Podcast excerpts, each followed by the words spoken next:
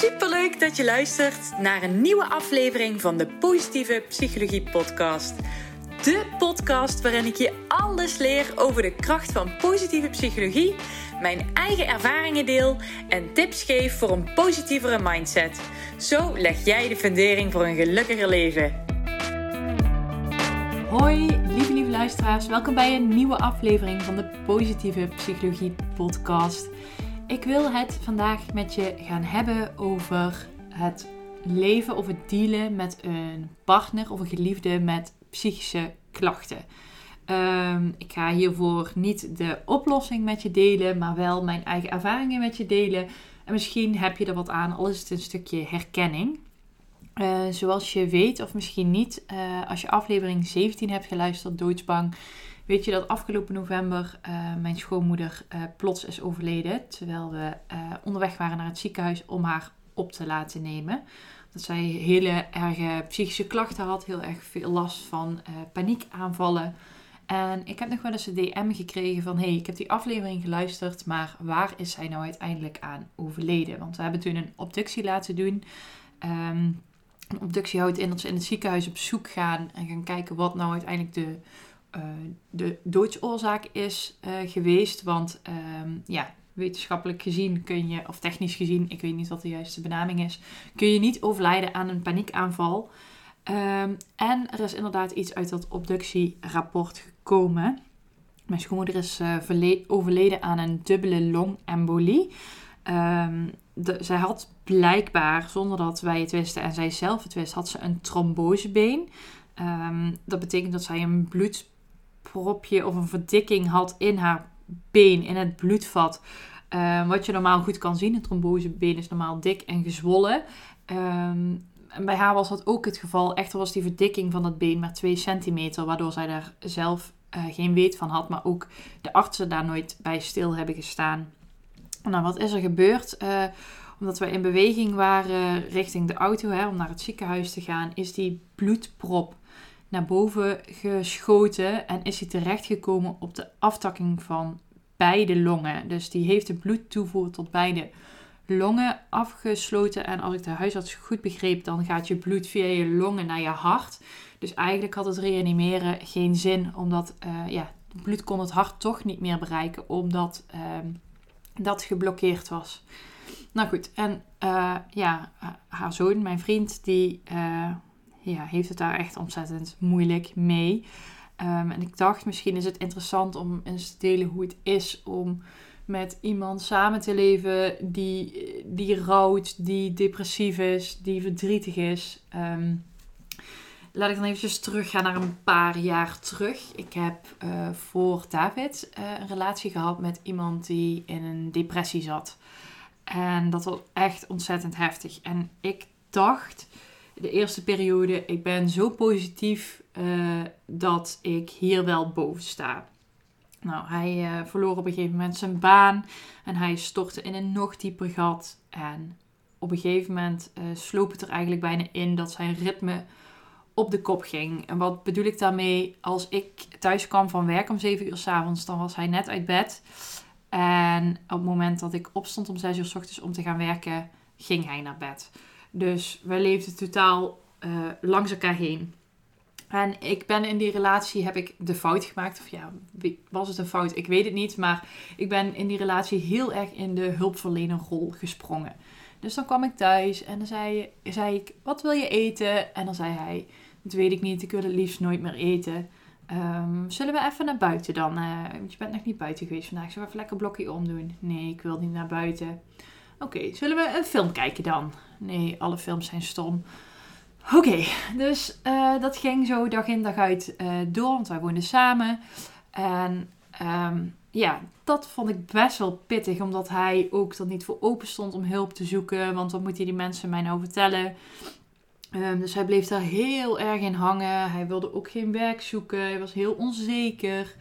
Um, en ik heb daar drie jaar lang al mijn energie in gestoken om hem weer wat blijer te maken. Om voor hem te zorgen, om voor hem te zijn. Op een gegeven moment durfde hij ook niet meer alleen naar de huisarts. En dan vroeg hij of ik meeging.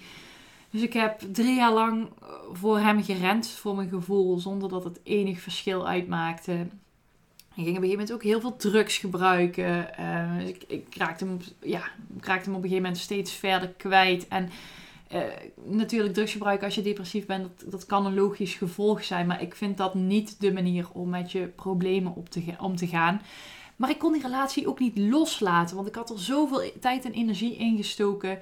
Dat het, ja, het, het, ja, het, voelde zo als verloren energie als ik hem liet gaan. Maar uiteindelijk na drie jaar dat toen toch voor gekozen. En toen had hij ook de week erna meteen een nieuwe vriendin of een nieuwe verzorger. Het is maar hoe je het bekijkt. Uh, dat was een echt ontzettend, ontzettend heftig voor mij. Um, nu zit ik in een soortgelijke situatie. Um, alleen David heeft meteen uh, aangegeven: Nou, ik ben bereid om hulp te gaan zoeken. Uh, ik ben bereid om hier iets aan te gaan doen. En um, ja, ik heb er dit keer heel erg bewust voor gekozen om juist niet in die hulpverlenerrol te zitten. Om uh, hem juist er gewoon te laten zijn. Hem wel iets meer ruimte te geven dan normaal. Voor zijn emoties, voor zijn gevoelens. Uh, de meeste dagen is hij gewoon de David zoals als ik hem ken. Maar sommige dagen dan ligt hij in de foetushouding op de bank te huilen en is alles te veel. En is eigenlijk het enige wat ik kan doen. Een dekentje over hem heen leggen, een kop thee voor hem pakken. En gewoon er voor hem te zijn en naast hem te zitten. En ja, meer kan ik, kan ik op dat moment niet doen.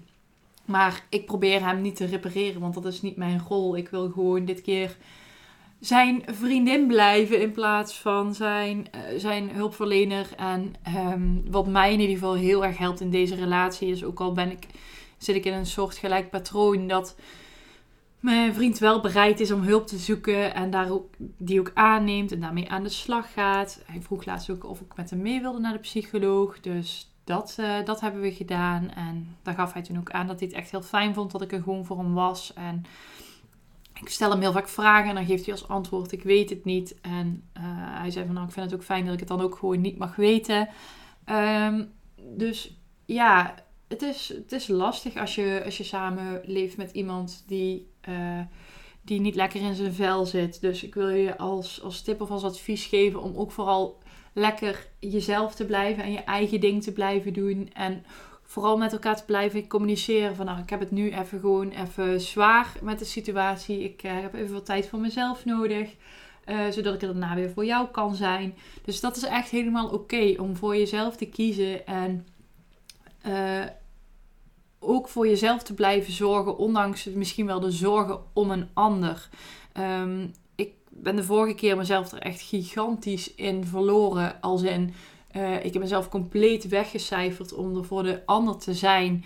En ja, dat heeft me uiteindelijk zelf ook weer terug in een dal geduwd. Dus ondanks dat je die ander misschien een klein extra stukje ruimte geeft, um, jij hebt ook nog steeds bestaanrecht. Jouw gevoelens, jouw gedachten mogen er ook gewoon zijn. En weten dat jij het misschien wel lastig vindt om daarmee te dealen, dat je ook gewoon hulp kan zoeken. Uh, je kan gerust naar de huisarts gaan of misschien een gesprek met de praktijkondersteuner of met een psycholoog. Uh, hoe jij voor jezelf zorgt als jij uh, thuis bent met iemand waarvan heel veel negatieve energie vanaf komt. hoe je daar het beste mee om kan gaan. Misschien zijn er specifieke tips in jouw situatie die jou kunnen helpen. Wat mij in ieder geval altijd heel erg heeft geholpen, is in ieder geval met iemand daarover te praten. Iemand in vertrouwen te nemen. En zodat ik ook af en toe mijn hart kon luchten. Want voor mijn emoties waren thuis niet altijd plek. Maar op die manier kon ik ze wel met iemand anders delen. En dat zorgde ooit ook weer voor nieuwe inzichten.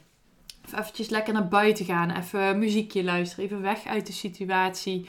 Of even mijn gedachten lekker van me afschrijven. Dat, dat kan allemaal helpen om gewoon zelf ook een beetje sane te blijven, zullen we maar zeggen.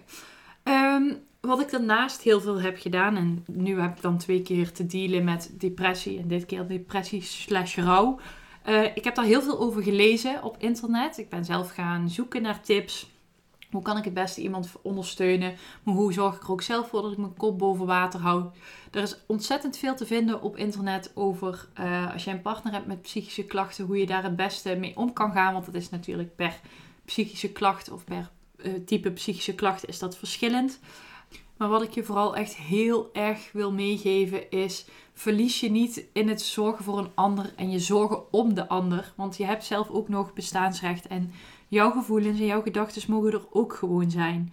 En weet dat je hier hulp voor kan krijgen. Dat je, dat, dat, dat je naar de huisarts kan gaan om uh, misschien wel ook wel je zorgen te uiten. Hè? Dan kan me voorstellen dat je heel erg zorgen maakt om iemand. Dat dat ook moment uit begint te knagen. Dat je daardoor misschien wel slecht ga, gaat slapen. Dus deel dat ook zeker met je huisarts. Want die kan dan met jou mee gaan denken wat het handigste is in jouw situatie. En wat doe je nou als jouw partner zelf geen hulp wilt zoeken? Want dat had ik dus de allereerste keer. Ja, ik vond dat echt heel erg lastig. Je kan iemand niet dwingen om hulp te zoeken, mits er sprake is van uh, levensgevaar. Hè. Je kan iemand in Nederland helaas niet zomaar gedwongen op laten nemen. Of ja, helaas. Ehm, je bent gewoon daarin vrij als mens. En ik ben daarnaast persoonlijk van mening dat uh, hulp ook pas helpt als je daar zelf voor open staat. En, want als jij jouw partner of geliefde dwingt om hulp te zoeken, terwijl die persoon daar helemaal niet klaar voor is of dat helemaal niet wil, ja, dat kan ook weer voor frictie tussen jullie samen zorgen, waardoor ehm, de situatie misschien juist alleen maar verslechtert. Maar zorg wel dat het bespreekbaar is. Van hé, hey, uh, ik heb het gevoel dat, ik denk dat, ik zie dat, uh, dat je dat je misschien wel hulp zou kunnen gebruiken. Sta je daarvoor open? Of wat, wat is jouw mening daarover? Blijf ook zeker in gesprek met je partner of je geliefde of misschien wel een vriend of vriendin ehm, die je ziet struggelen.